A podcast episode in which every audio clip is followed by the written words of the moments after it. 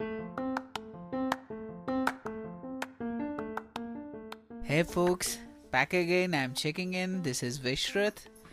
So, I hope you're all doing well and you are learning topics every day. So, this is our special episode, I can say. That is, we also call this as Desi episode because there are 10 numbers in decimal, right? So, this is 10th episode we are talking about. And the topic is what is that, Diksha? Uh, it, it is CRM, customer relationship. Management. Yeah, there you go. So, this is about customer relationship management, and I'll hand over mic to Diksha so that she can tell you all what exactly that is. So, Diksha, over to you. This podcast was created on Hubhopper Studio. If you wish to start your own podcast for free, visit www.hubhopperstudio.com. Hubhopper is India's leading podcast creation platform. Start your podcast with Hubhopper Studio and get your voice heard across platforms like Spotify, Gaana, Google Podcasts, Wynk Music, and more.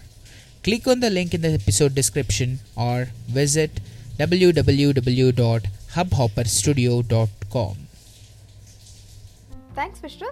Now, coming back to the topic, um, customer relationship management is the combination of practices, strategies, and technologies that companies use to manage and analyze customer interactions and data throughout the customer life cycle.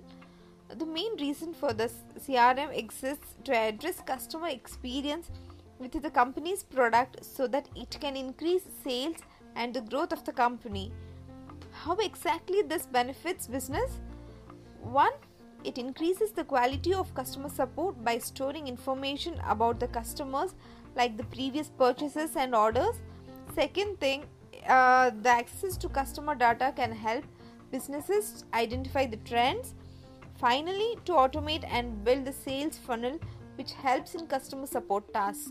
You might be already aware of Amazon and Google support. They often have access to your purchase data, and based on that, they will support you on the call. The most popular CRMs out there is Salesforce, Microsoft Dynamic 365, Oracle, and SAP. There are three types of CRM technology that is on premise, open source, and cloud based.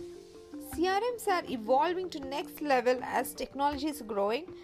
The capabilities are traditional, innovative, and cutting edge. Traditional includes customer profiling, marketing campaigns. Innovative capabilities are cloud, mobile tools, social media engagement, and then cutting edge capabilities is AI, IoT, holistic profiling, and social CRM. For all the advancements in CRM technology, without the proper management, a CRM system can become little more than a glorified database in which customer information is stored.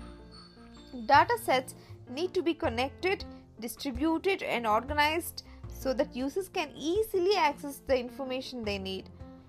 That's enough for today, I think. I hope you added one more term in your learning journey. Please let us know your feedback on how we are doing it. Keep listening and happy learning.